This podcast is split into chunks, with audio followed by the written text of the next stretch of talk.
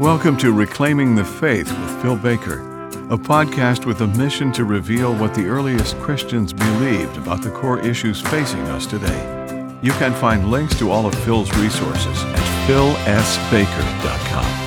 Thanks so much for taking the time to listen today, and take a moment to share this podcast with your friends. Now, here's Phil. Hey, y'all, this is episode 146, and today my wife and I get back into our Philippians Bible study and we look at what it means that Jesus has the name above all names or above every name. We also talk a little bit about a pretty cool witnessing strategy to use with Jehovah's Witnesses. So, I really hope you're blessed by this episode. And if you are, please consider leaving a positive rating and review on uh, my Apple Podcast channel, Reclaiming the Faith. Also, please uh, be in prayer for me. Uh, as I announced last time, uh, as I'm writing a book on Second Thessalonians chapter 2, verses 3 and 4. And uh, I'm probably halfway through chapter 6 right now of eight chapters. And um, yeah, I hope to have that done in the summertime. So yeah, be in prayer for me. I'm trying to be careful with it and slow with it. Um, but yeah, I'm blessed to be a part of Omega Frequency. And you can check out everything that we do on our Omega Frequency Live and Omega Frequency YouTube channels, along with those same channels on Rumble. And you can hit up our omegafrequency.com website for more information. All right, well, without any further ado, let's get into episode 146.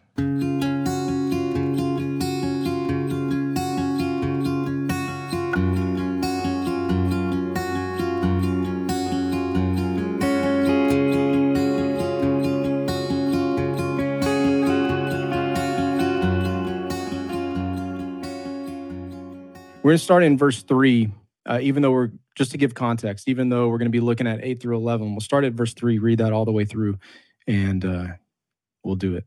All right, so here we go. Paul writes, Do nothing from selfish or empty conceit, selfishness or empty conceit, but with humility of mind, regard one another as more important than yourselves. Do not merely look out for your own personal interests but also for the interests of others. Have this attitude in yourselves, which was also in Christ Jesus, who, although he existed in the form of God, did not regard equality with God a thing to be grasped, but he emptied himself, taking the form of a bondservant and being made in the likeness of men. And now, verse 8, our verses for this week.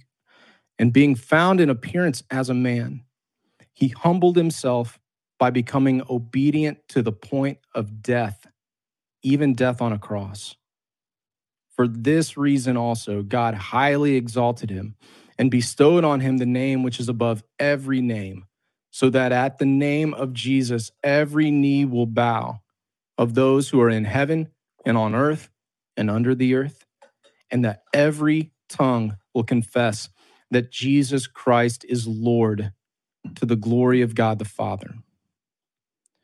Amen. All right. Yeah. Yeah. Amen. Um, and, uh, you know, verses uh, 5 through 11 are often called a, a Christ hymn. And so this is um, perhaps one of the earliest Christian songs that would be sung um, maybe at love feasts, uh, generally on like Sunday, late afternoon, early evening, uh, when they would sing a hymn uh, before taking communion. That might be one of the ones that was sung. Uh, there's one like this in Colossians as well. Just some really, really neat stuff that we're looking at tonight. And uh, the first thing I just wanted to mention is that Paul is calling us uh, to do nothing out of selfish ambition or empty conceit. Consider other people more important than ourselves. And that's a really difficult thing to do. But Paul says, just so you know, um, I'm not asking you to do something that God Himself didn't do first.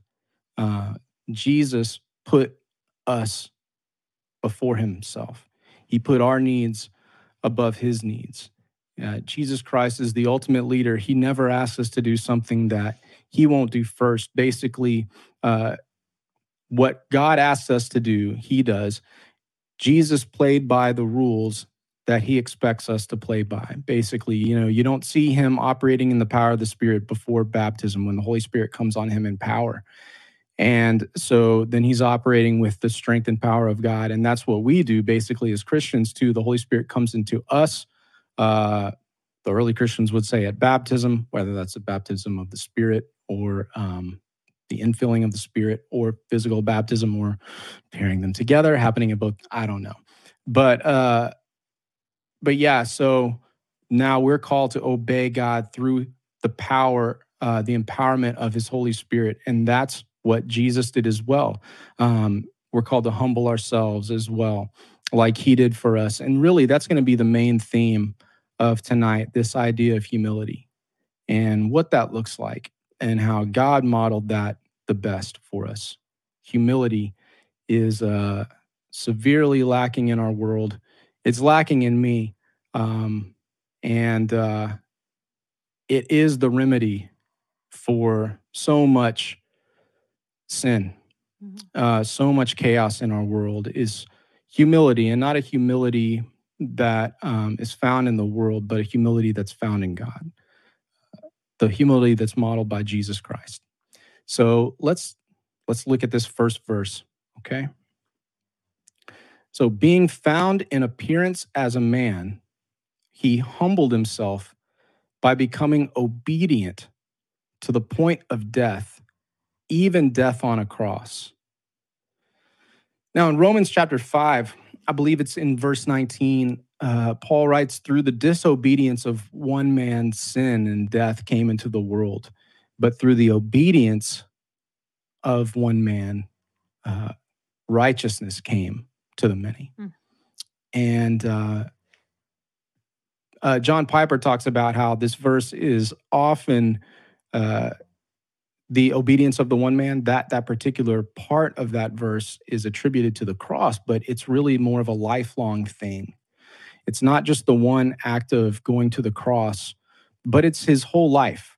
Uh, it's not just important that Jesus died for us, it's also important that he lived for us because every day Jesus was choosing to humble himself and um, do the will of his Father. He's only able to die for us um, because he lived for us. And he's only able to rise for us because he lived for us and died for us.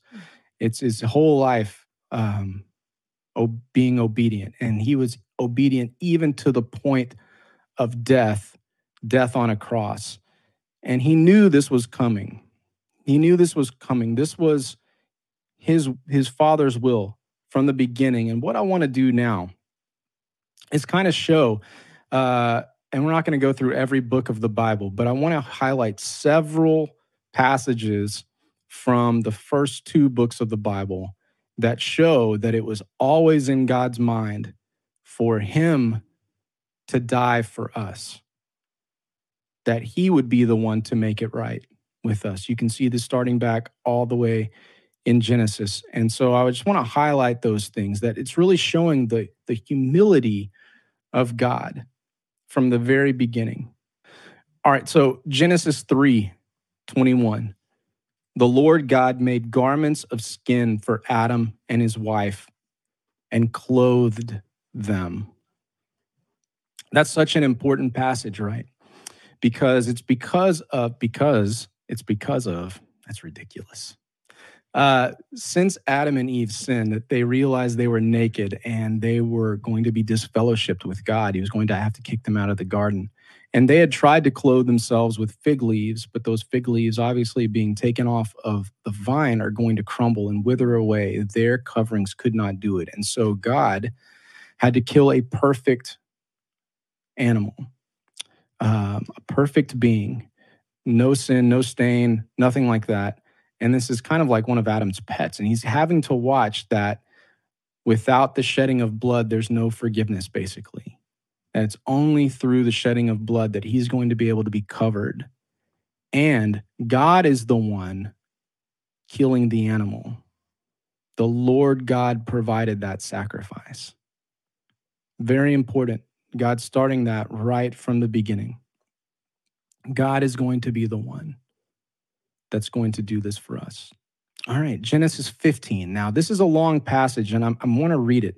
This is uh, three chapters after God initiates his relationship with Abraham uh, when he's 75, and God tells him he's going to, you know, bless him and multiply him and all that stuff. All right, so you know, several years have passed, most likely, several years, and um, Genesis 15 starts out after all these things, the word of the Lord came to Abraham in a vision.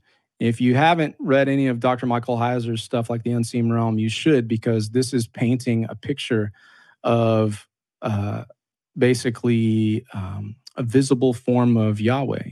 And it's called the Word of the Lord. Who's that? Hmm?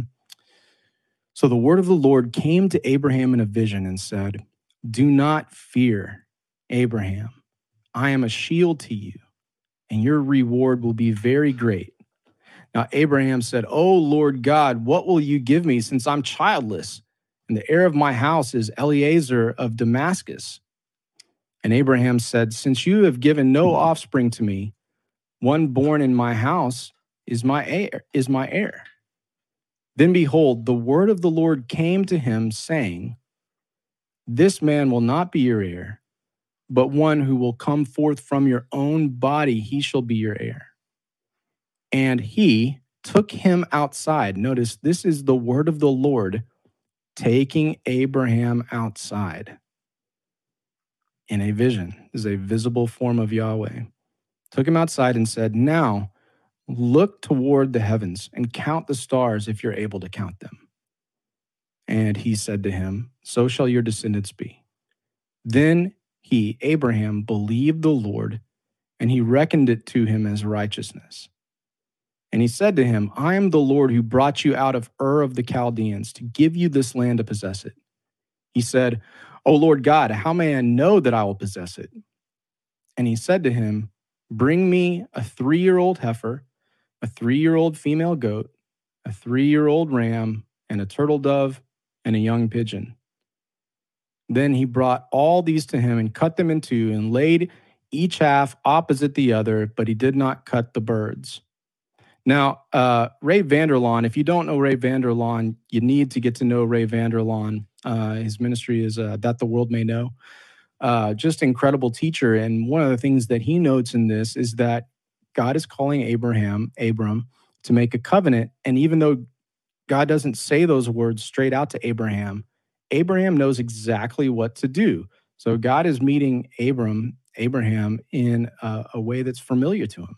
He knows exactly what's going on. This is a covenant between a greater party and a lesser party.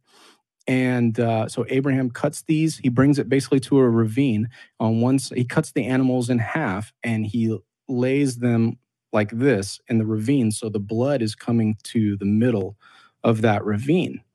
And uh, interesting little note these are the animals that will be used in the daily sacrifices that the Levites make every day at 9 a.m. and 3 p.m. every day.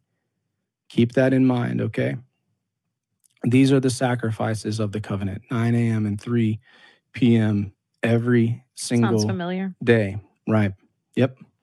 So, um, now the birds, uh, verse 11, let me jump back in. Gosh, every time. verse 12, uh, sorry, verse 11. Now the birds of prey came down upon the carcasses, and Abraham drove them away.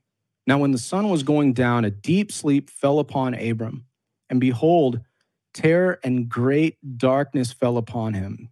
God said to Abram, Know for certain that your descendants will be strangers in a land that is not theirs where they will be enslaved and oppressed 400 years. But I will also judge the nation whom they will serve, and afterward they will come out with many possessions. As for you, you shall go to your fathers in peace, and you will be buried at a good old age. Then in the fourth generation they will return here, for the iniquity of the Amorite is not yet complete. It came about when the sun had set that it was very dark, and behold, there appeared a smoking oven and a flaming torch which passed between these pieces. On that day, the Lord made a covenant with Abram, saying, To your descendants I have given this land, from the river of Egypt as far as the great river, the river Euphrates, the Kenite and the Kenizzite, and the Kadamite, sorry, Cadmonite, and the Hittite, and the Perizzite, and the Rephaim, and the Amorite, and the Canaanite, and the Girgashite, and the Jebusite. I uh, just want to pause there and think about this uh, verse 17 and 18. 18 says that God made a covenant with Abraham. Now, in this covenant, you have these animals that have been cut down the middle and laid the halves laid out like this the blood's pooling. In this covenant between a greater party and the lesser party the terms of the covenant are laid out. I'm going to do this and i will do this uh, and you will do this. And basically what is said is may it be done to me what has been done to these animals if i break my my uh, my word if I if I don't live up to what we have agreed upon. And this is not a contract. This is a, a binding relationship, uh, intimate binding relationship. But they're saying, what happened to those animals? May that be done to me if I don't keep my end of the bargain. Now, in this covenant that's between a greater party and a lesser party, the greater party goes first, walks through the blood, and then the lesser party goes second. When did Abraham go? When did Abraham walk through it? Well, he didn't. But you do see two things pass through the blood, right? In verse 17, first, there is a smoking oven, and then a flaming torch. Now, both of these are, uh, hey, Byron, Brian, I'm sorry, I can't read. It's a Brian. dyslexic thing that happens to you every, every time, time, you see his name. every single time. I'm so sorry, man. Still Brian. yeah. Um, so yeah, so God passes through first, and then God passes through second. So God is saying, May it be done to me if I don't keep my end of the bargain. What happened to these things? But God also says, May it be done to me. What happened to these animals? May it be done to me if I, if you don't keep your end. So it's not just if God sins, God's saying, kill me, but that's not going to happen. But then God basically says, Abraham, if you sin, may it be done to me. Now, we don't really see Abraham's terms, like God saying, I'm going to bless you and multiply you and all that stuff, right? We don't see Abraham's terms until a little bit later in Genesis. You can see it in Genesis 17. Again, it's ridiculous. Yes. I still love you. Thank you. Genesis 17. Brian says it's still me, not shape shifting like, like Wes. I don't. All right. So Genesis 17. Um, now, when Abram was 99 years old, the Lord appeared to Abram and said to him, I am God Almighty. Walk before me and be blameless, and I will establish my covenant between me and you and multiply you exceedingly. And Abram fell on his face, and I would too, and so would you. Um, basically, God's saying, Look, I'm going to bless you and multiply you. The Messiah is going to come through you, right? Um, that's what I'm going to do. That's my end of the bargain. Uh, all you have to do, Abram, all you got to do is never sin. That's it. Just never sin. And you can see why Abram goes, I'm a dead man. He just falls on his face. Hmm. Yeah, because he knows he can't do it. Right. He can't do it. And God knew that. And that's why you see God go through the blood later. Now, Abraham and Sarah uh, eventually have a boy together named Isaac. Laughter, right? Mm-hmm. Sarah laughing at God. And it came about after all these things. This is in Genesis, I almost did it again. Genesis 22, uh, starting in verse 1. I'm sorry, I have 22 up there. Let me fix that for you. Uh, verse 1. It came about after all these things that God tested Abraham and said, Abraham. And he said, Here I am. And he said, Take now your son, your only son, whom you love, Isaac, and go to the land of Moriah and offer him there as a burnt offering on one of the mountains which I will tell you. Mount Moriah is where the Temple Mount is, basically. This is um, where Jerusalem was built up by David. This is where the threshing floor of Araunah was. This is where something really important happened 2,000 years ago. So Abraham rose early in the morning and saddled his donkey and took two of his young men with him and Isaac his son, and he split wood for the burnt offering and arose and went to the place of which God had told him. On the third day, Abraham raised his eyes and saw the place from a distance. Abraham said to his young men, Stay here with the donkey. I and the lad will go over there. We will worship and return to you. Abraham took the wood of the burnt offering and laid it on Isaac his son, Isaac carrying the wood that he will be offered on. It's amazing. Just pause for a second. It is amazing that the New Testament writers do not cite this passage at all. Oh, really? I didn't realize that. Yeah. For all the typology that Paul does, that Paul uses. Not once do the the writers of the New Testament point to this passage. And yet it is so obvious. What about like the Hebrews Hall of Faith by by faith? What does it say? Abraham offered up Isaac. Yeah, so Yeah, they make reference But he, to it. he makes reference, but they're not citing it as a oh, foreshadowing okay, I see what you're saying. the yeah. cross. Yeah. Yeah. So let's keep going though. Keep keep going. Why do you think that is? Maybe because it's so obvious. Yeah. I don't know. I don't know, but um let's keep let's keep looking at it. So he Abraham verse 6 took the wood of the burnt offering and laid it on Isaac his son and he took his hand took in his hand the fire and the knife. So the two of them the so Isaac's got the wood, Abraham has the knife. The father is going to kill the son. So the two of them walked on together. And Isaac spoke to his father and said, My father. And he said, Here I am, my son. And Isaac said, Behold, the fire and the wood, but where's the lamb for the burnt offering? And Abraham said, God will provide for himself the lamb and the burnt offering, my son. So the two of them walked on together. They came to the place of which God had told him. Abraham built the altar there and arranged the wood and bound his son Isaac and laid him on the altar on top of the wood. Isaac stretched out his hand and took the knife to slay his son. And it's interesting before we keep reading how you don't see Isaac ever complaining. I just can't imagine that. I can't imagine that.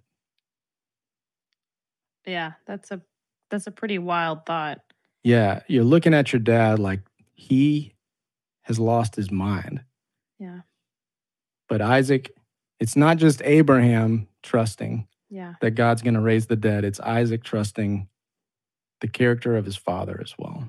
Yeah, I think that has a, that shows a lot of the importance that we play as parents and like what we teach our kids um, about who God is and that He can be trusted. And um, yeah, I think that's why Isaac was willing was because he had a father who modeled what it meant to fully trust God, and he had seen God take, taking care of them.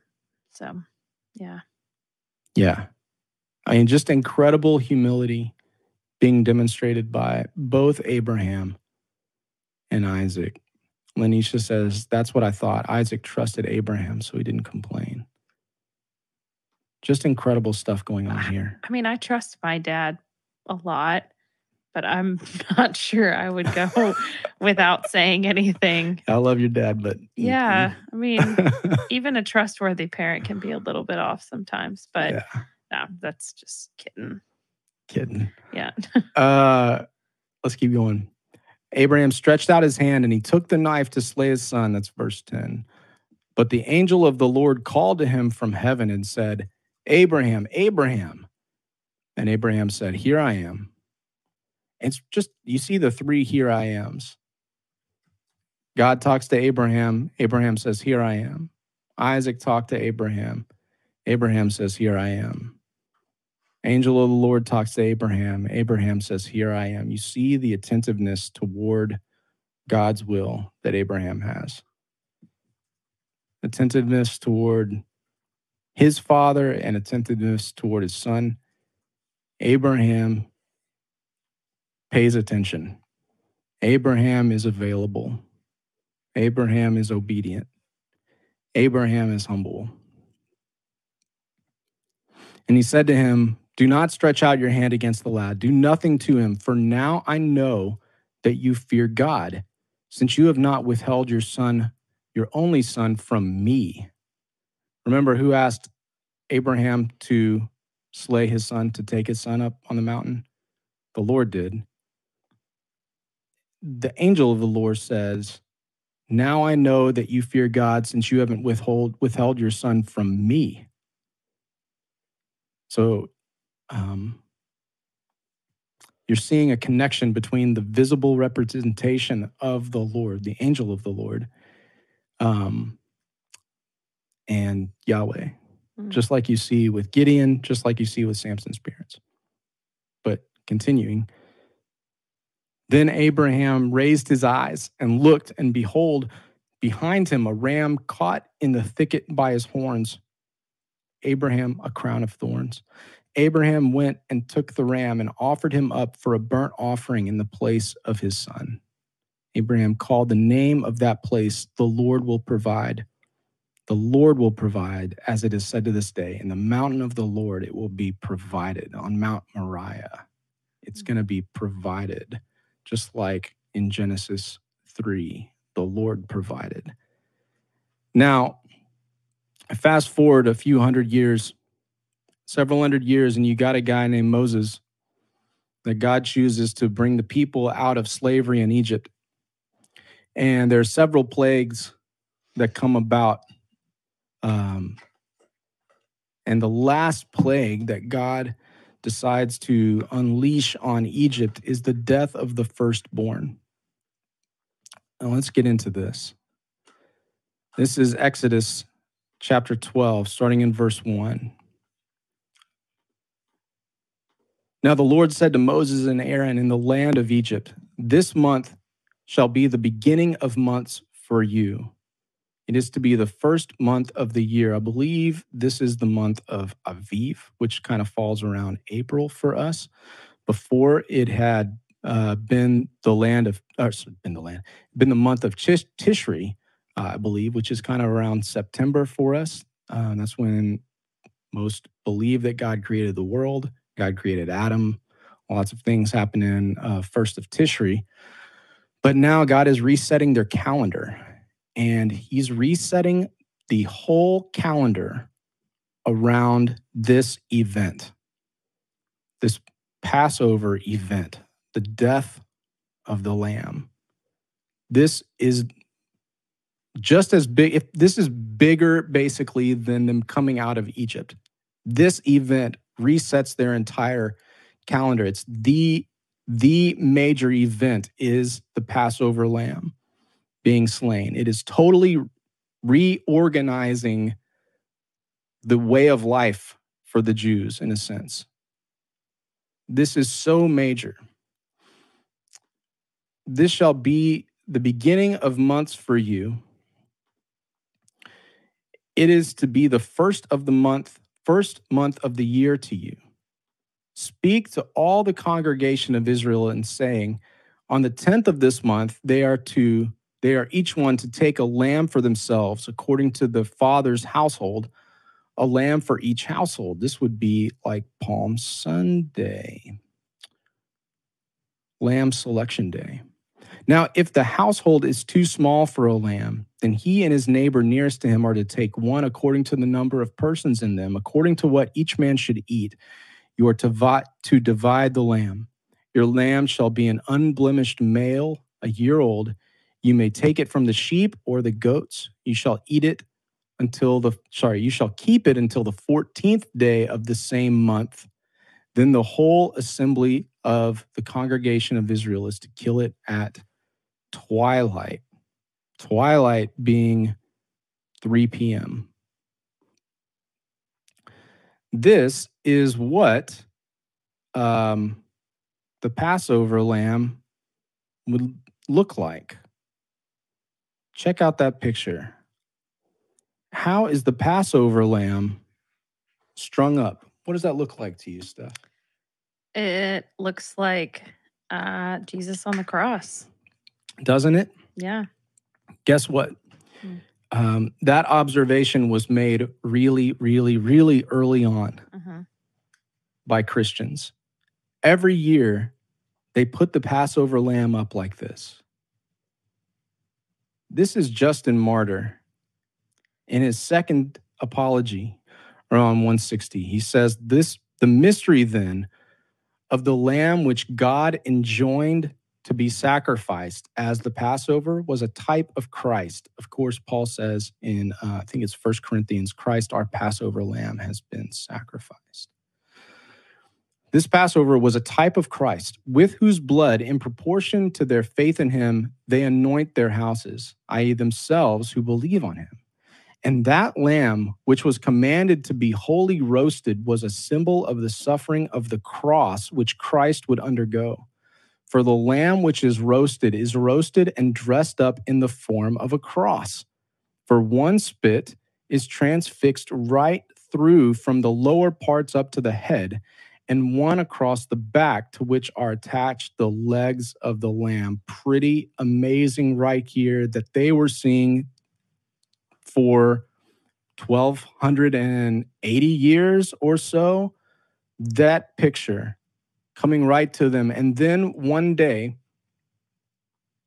at 3 p.m., at twilight, when all the sacrifices of that God told Abraham, all the animals that God told him to cut up, they're being sacrificed as well. And the high priest is blowing the shofar. And right then, Jesus, the Lamb of God, is giving up his spirit. And there's a great earthquake, and the veil of the temple is torn from top to bottom. And bodies of, the, of, of many saints are resurrected and reveal themselves to people. Hey, Andrew, good to see you, brother. It's just incredible what happens. God, from before the foundation of the world, had this planned out that he would humble himself, he himself would provide the sacrifice for us. Um, just incredible humility that our God demonstrates. And I really wanted to lay out that humility that you see from God all throughout the Bible because some would think that God would be an egomaniac, people like Richard Dawkins, saying that every person should worship him. Well, God is the opposite of an egomaniac. God is the embodiment of humility. And we see that most clearly in his son. Should we answer? I think we're going to answer this question real, real quick. Uh, Brian says, Are we supposed to serve the Passover uh, Easter? So that's a great uh, question.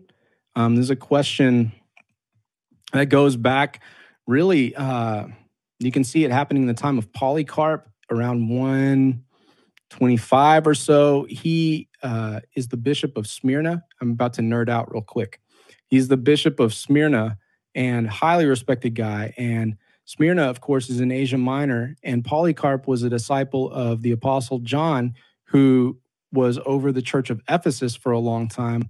Those guys are buddies. And Polycarp is carrying on the tradition of the apostles, he says, and they celebrate both the death and the resurrection of Christ on the 14th of Aviv or 14th of Nisan that same month. They celebrate both. That's like Good Friday, um, Passover. They celebrate both the, the crucifixion and the resurrection on that day. Now, in Rome, around that time, they celebrated uh, the resurrection of Christ on uh, the Sunday after the 14th of Nisan. So, whenever the 14th of Nisan was, they celebrated the death on the Friday following and the resurrection on the Sunday after. And the bishop of Rome at that time was a guy named Anicetus. And so there's this like, this not an argument, but a disagreement. What day should they celebrate the resurrection of Christ?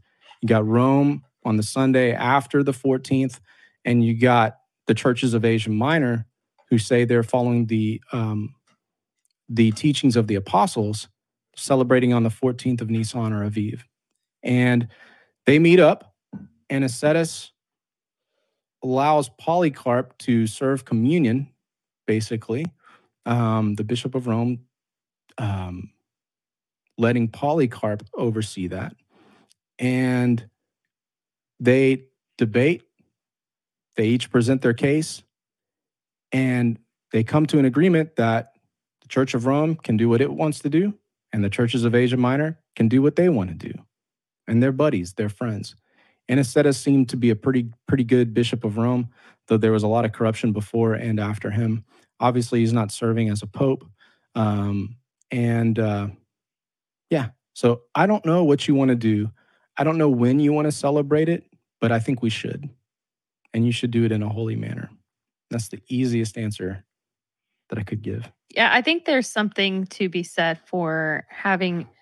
I don't know whether you you you celebrate Good Friday and Easter or whatever, but this, I think it's an interesting um, way to do things where you recognize the death and then there's this period of waiting before you celebrate the resurrection.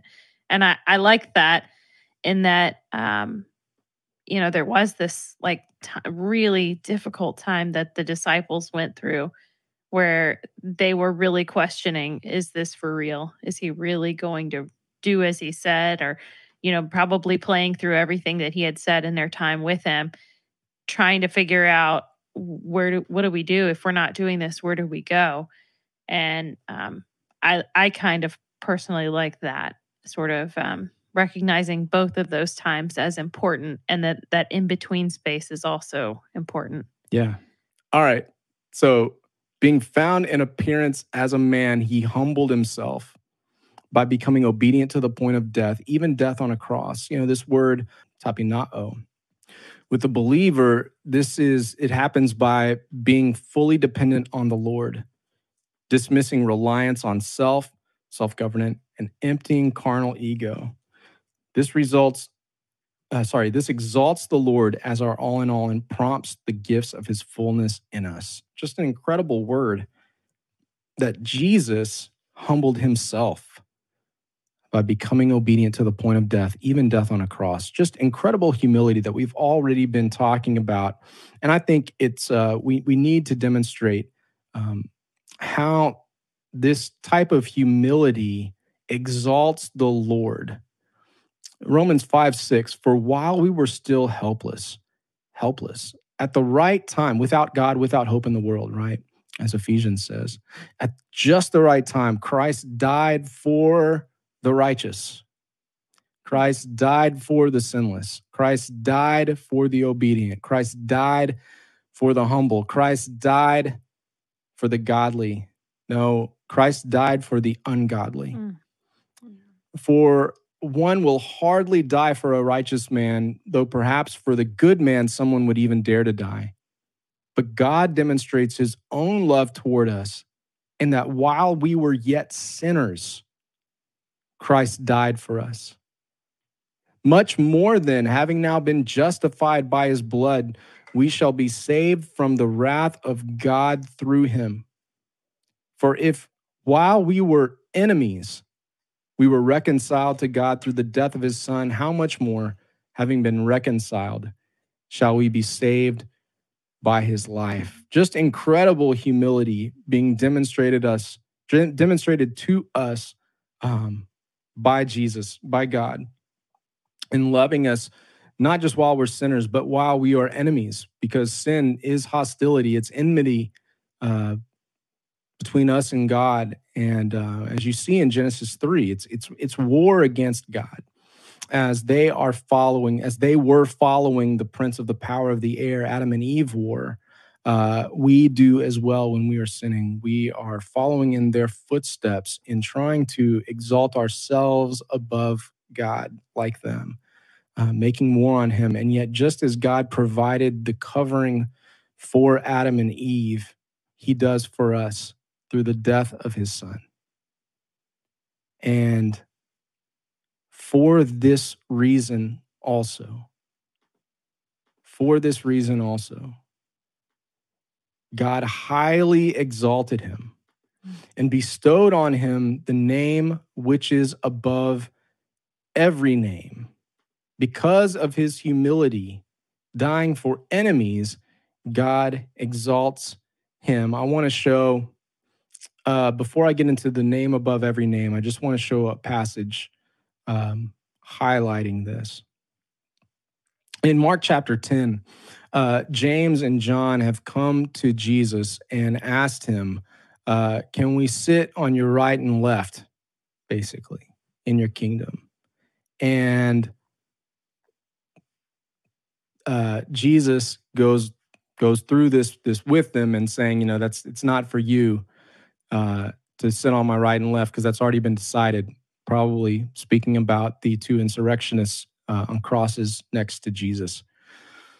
The apostles get sorry, yeah, they, they get really upset about this, and um, that James and John would try to uh, take on these positions of power and, uh, and arguments break out.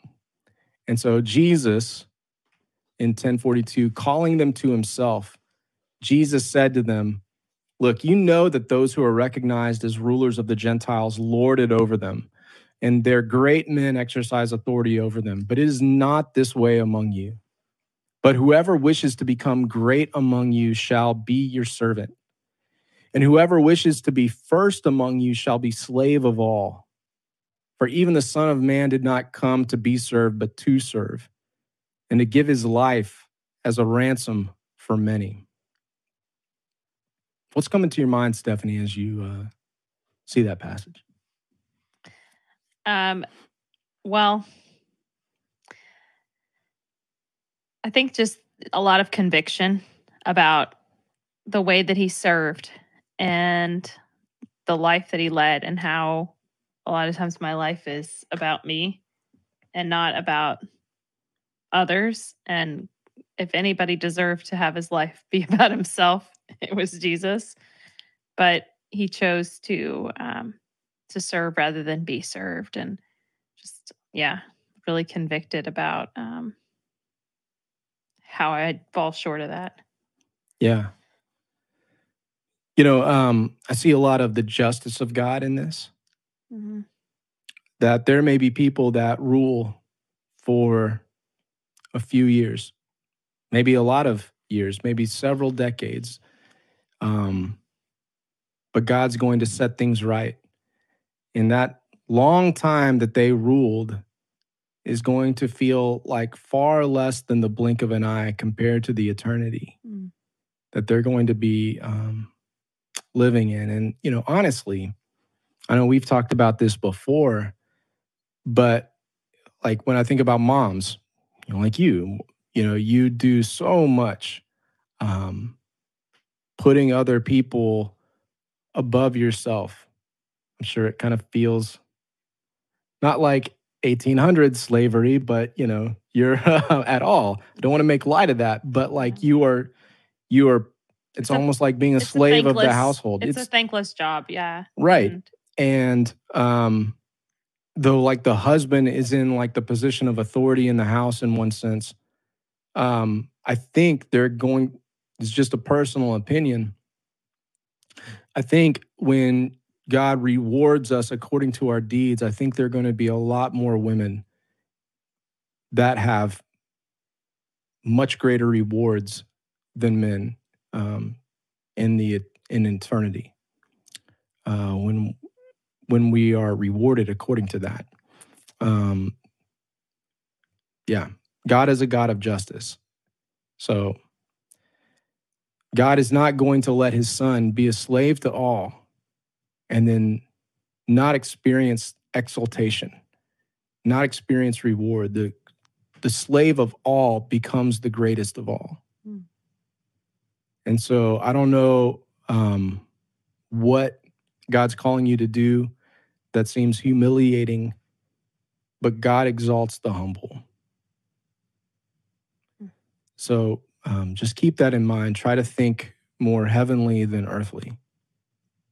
Our, lives, even if we get to live 100 years, it is less than the blink of an eye compared to what's coming. Um, I want to get into the name above every name. Um, some some places that we see that in Scripture, uh, and I've done a lot of that. Uh, I think I believe I did a lot of that uh, last week, comparing Jesus, showing the connection between Jesus and, and the Father. Mm. But this is John 17. Just want to remind us of this passage again. John 17, Jesus praying in the Garden of Gethsemane, I have glorified you on earth, having accomplished the work which you have given me to do. Now, Father, glorify me together with yourself, with the glory with uh, with the glory which I had with you before the world was. That's something interesting to ponder right there. I've manifested your name to the men whom you gave me out of the world. They were yours, and you gave them to me, and they have kept your word. Now they have come to know that everything you have given me is from you. For the words which you gave me, I have given to them, and they received them and truly understood that I came forth from you, and they have believed that you sent me. I ask, sorry, so Jesus being obedient, right? Humbling himself and being obedient. You see this, you see so much Philippians 2 in this mm-hmm. passage. Uh, I ask, verse 9, on their behalf, on their behalf? Close. Gosh. I ask on their behalf. I do not ask on behalf of the world, but on but of those whom you have given me, for they are yours, and all things that are mine are yours, and yours are mine. And I have been glorified in them. I am no longer in the world, and yet they themselves are in the world. I come to you. Holy Father, keep them in your name, the name which you have given me, that they may be one even as we are. Keep them in your name, the name which you have given me. Stephanie and I, you remember, I'm sure, um, these two Jehovah's Witness ladies that um, I spent a long time with a few different times outside the house. Mm-hmm. And then we invited them in one time to do an extended Bible study. Mm-hmm. And uh, we were just doing apologetics with them uh, for a couple of hours. And the one I was speaking to, God direct me, and I'd never thought about this passage before, but God direct me, like in, in the Jehovah's Witness context, God just directed me to read this passage with them, and she read it, and I asked them, "What is God's name?" And she said Jehovah, and I said, "What is the name of His Son?" And she said Jesus, and I, well, what does this say? What does verse eleven say? Keep them in your name, the name which you have given me. And that uh, kind of caught her off guard and they were out of our house in about five minutes. Not the ending that I wanted. Yeah. But um, it's just powerful right there. God exalted him and gave him the name above every name. Let's continue. Uh, Revelation chapter 5, at the beginning of Revelation, do I need to stop? No. Okay. Beginning of Revelation 5, you have these seals that are um, in the scroll, and no one is found worthy to open the seals or the scroll, rather. And I saw between the throne with the four living creatures and the elders a lamb standing as if slain, having seven horns and seven eyes, which are the seven spirits of God sent out into all the earth. And he came and took the book out of the right hand of him who sat on the throne. And when he had taken the book of the four living creatures and the 24 elders fell down before the Lamb, think Exodus 12, each one holding a harp and golden bowls full of incense, which are the prayers of the saints. And they sang a new song, saying, Worthy are you to take the book and break its seals, for you were slain and you purchased for God with your blood men from every tribe and tongue and people and nation.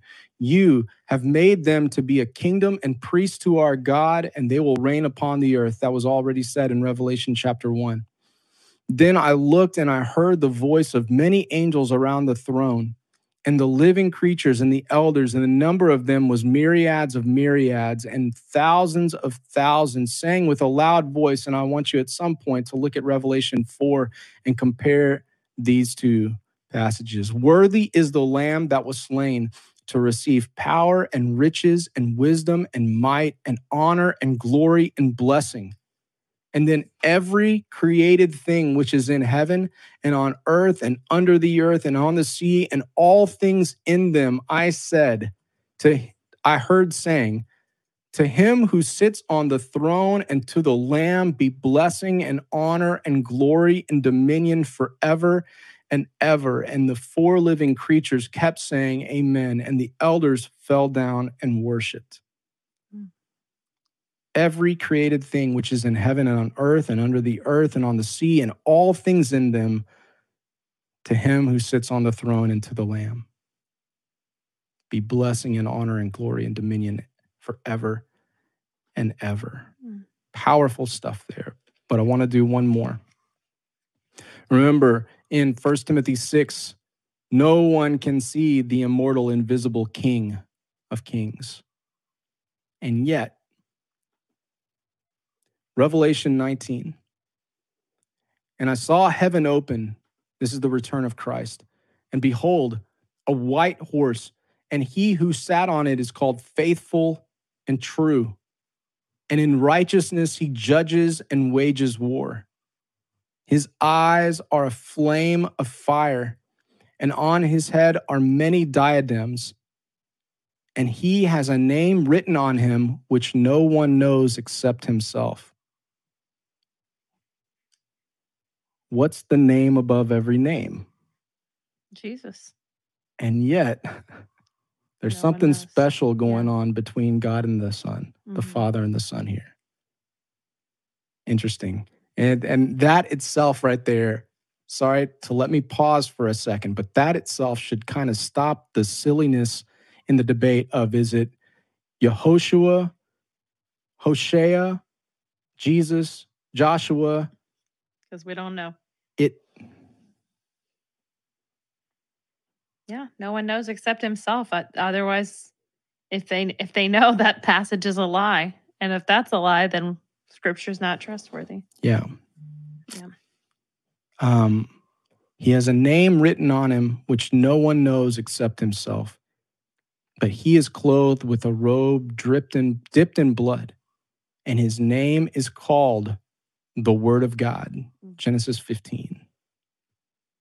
And the armies which are in heaven, clothed in fine linen, white and clean, are following him on white horses. From his mouth comes a sharp. Sh- what? From his mouth comes a sharp sword. It's a hard one. So that he may strike down the nations and he will rule them with a rod of iron. Psalm 2. And he treads the winepress of the fierce wrath of God, the Almighty. Revelation 14. And on his robe and on his thigh, he has a name written King of Kings and Lord of Lords. I don't know what that name is, you know, but that he has written on him, but I know enough to say Jesus has that name above every name. Mm. And at the name of Jesus, every knee is going to bow and every tongue is going to confess that he's Lord. Let's start closing this or coming to the final lap, I guess you could say, of this race. For this reason, God highly exalted him and bestowed on him the name which is above every name, so that the name of Jesus every knee would bow of those who are in heaven, on earth, and under the earth, and every tongue will confess that Jesus Christ is Lord to the glory of God the Father. Now, there are some people like Rob Bell who will look at passages like this, uh, look at passages um, in Colossians 1 where it talks about him reconciling all things to himself, and they come away with a belief of universalism mm. that this is saying that um, everyone is eventually going to be reconciled to him. And some people go so far as to say, even Satan himself is going to be reconciled to him in the end. In the end, right? It is crazy, um, especially when you consider passages. You got tons of them um, but here's one from Second Thessalonians. Uh, you got it right on chapter one. Thank you so much. For after all, it's this speaking of the return of Christ. It's only just for God to repay with affliction those who afflict you, and to give relief to you who are afflicted, and to us as well, when the Lord Jesus will re- be revealed from heaven with his mighty angels, as Revelation 19, in flaming fire, dealing out retribution to those who do not know God and to those who do not obey the gospel of our Lord Jesus Christ. Take some time and meditate on that. These will pay the penalty of eternal destruction away from the presence of the Lord and from the glory of his power when he comes to be glorified in his saints on that day and to be marveled at among all who have believed. For our testimony to you was believed. This is not universalism. Hmm. Uh, I'm just gonna. I would encourage you to read Isaiah 45. Well, I'll I'll read it right now. Where's the every knee will bow, every tongue will confess thing coming from? It's kind of interesting. We'll do this. Paul is quoting here, like he does, I believe, in Romans chapter 14 from Isaiah 45. Who has announced this from old? Who has long since declared it? Is it not I, the Lord? And there is no other God besides me, a righteous God and Savior. Remember, this is Yahweh talking. There is none except me. Turn to me and be saved, all the ends of the earth, for I am God. There is no other. I have sworn by myself. The word is gone forth from my mouth in righteousness and will not turn back. That to me, every knee will bow and every tongue will swear, excuse me, every tongue will swear allegiance. They will say of me only in the Lord are righteousness and strength. Men will come to him, and all who are angry at him will be put to shame. Paul, in this passage, one of the things that he's saying is Jesus is one with Yahweh. He has that name above every name. He is the Lord. And I I do want to get at um, really quickly um, the whole every knee will bow of those who are in heaven and on earth and under the earth, and will confess that Jesus Christ is Lord to the glory of God the Father, in heaven, on earth, and under the earth. Basically, what he's saying is every created being whether they are alive at the time of his return, whether they are angelic, um, spirits, spiritual beings um, who never were humans, or whether they have died already um, under the earth. Every every created being is going to swear allegiance to the Lord Jesus, whether that is willingly or unwillingly. Every knee will bow and every tongue, everyone, everything, just like it was said in Revelation chapter 5. um, I want to read one quote from the early Christians about this passage. And then I want to close with one final thought. Now, the early Christian quote I'm going to uh, read is from a guy named Irenaeus. Now, we talked about Polycarp earlier and how Polycarp was a disciple of the Apostle John. Well, one of Polycarp's disciples was a man named Irenaeus, and Irenaeus became the Bishop of Lyon, basically in France, and a highly respected guy. And he's writing around the year 180. And Irenaeus gives basically an early Christian creed for us. This is something that had been developing, kind of like the Apostles' Creed. This is a, a creedal statement that had been developed. Um, this is long before Nicaea, and I've, I've, if you're on my Patreon, you've probably heard me doing creeds from like um, a letter to Diognetus, uh, Mathetes. So check that out if you if you want. But here's Irenaeus around 180, and he's going to cite that passage from Philippians chapter 2. Check this out. The church, though dispersed through our throughout the whole world, even to the ends of the earth, has received from the apostles and their disciples this faith. So he's saying, I got this from Polycarp, who got this from John. Basically, that's what he's saying right there. And he's saying, This is what we all believe throughout the whole world. She believes in one God, the Father Almighty, maker of heaven and earth and the sea and all things that are in them, and in one Christ, the Son of God, who became incarnate for our salvation, and in the Holy Spirit who proclaimed through the prophets the dispensations of God and the advents and the birth from a virgin and the passion, that's the sufferings, and the resurrection from the dead and the ascension into heaven in the flesh of the beloved Christ Jesus our Lord and his future manifestation from heaven in the glory of the Father to gather all things in one and to raise up anew all flesh of the whole human race, in order that to Christ Jesus, our Lord and God and Savior and King,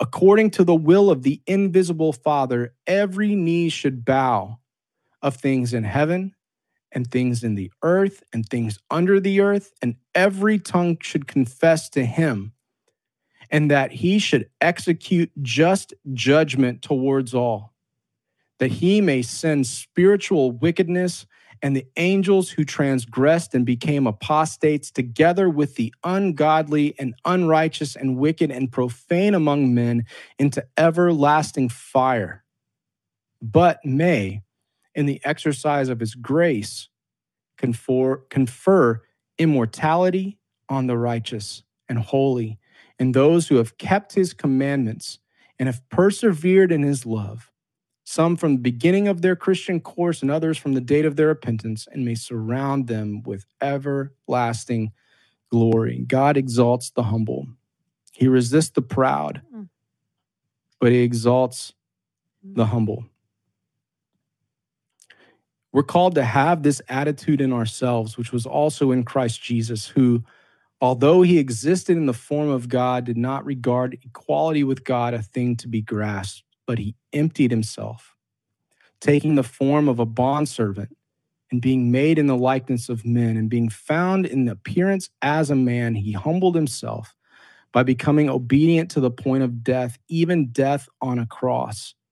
For this reason also God highly exalted him and gave him the name which is above every name, so that at the name of Jesus every knee will bow of those who are in the in heaven and on earth and under the earth, and every tongue will confess that Jesus Christ is Lord to the glory of God the Father. I think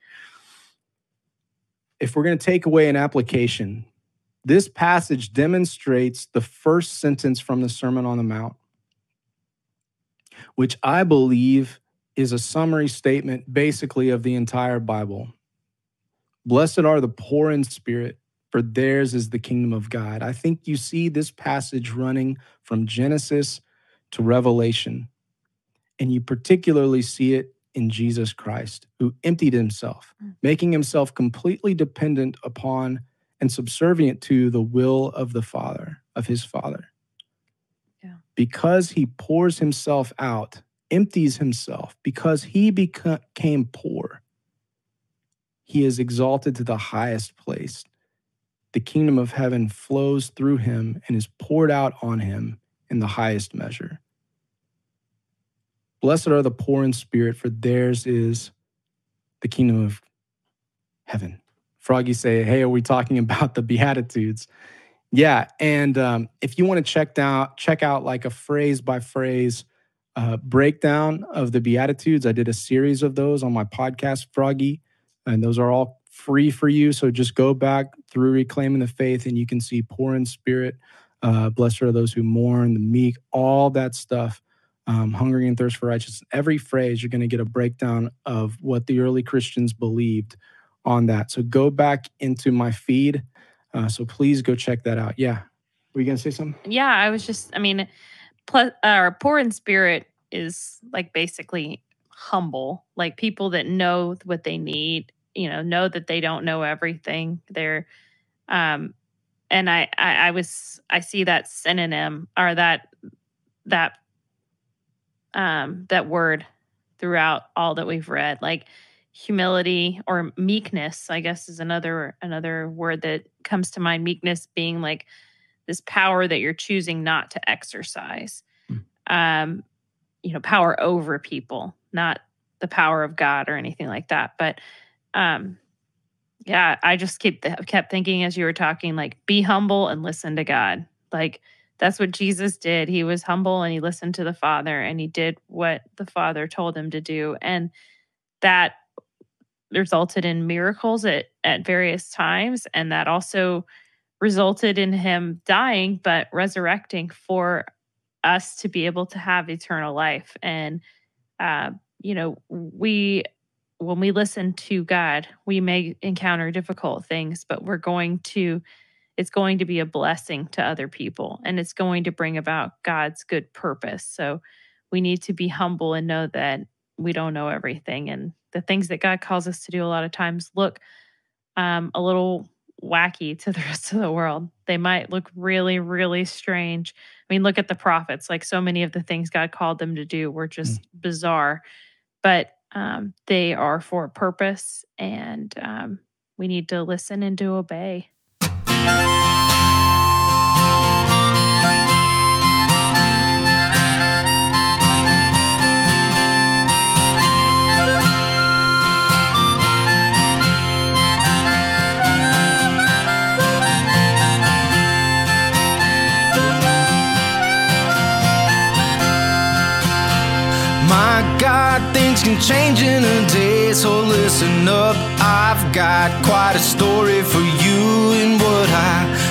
Saw turned a skeptic to faith. Don't turn away, cause I've gotta tell you the news. Rome is a false savior, so follow the truth.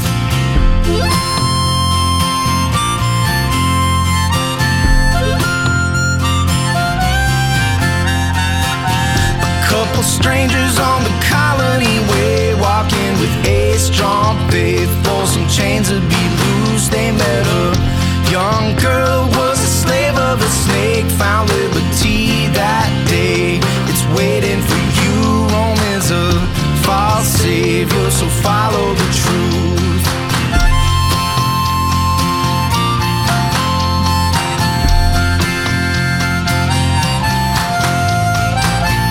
Saint who beat and bloodied for grace. The stocks could never Temporary part of their praise within a midnight quake. Open all of the gates. If they run, they're gonna be digging my grave. A sword drawn, gonna end it today. And then the man said, Stop. It left me confused, and so I cried out for the way to be saved. He spoke the word of the Lord, and I suddenly.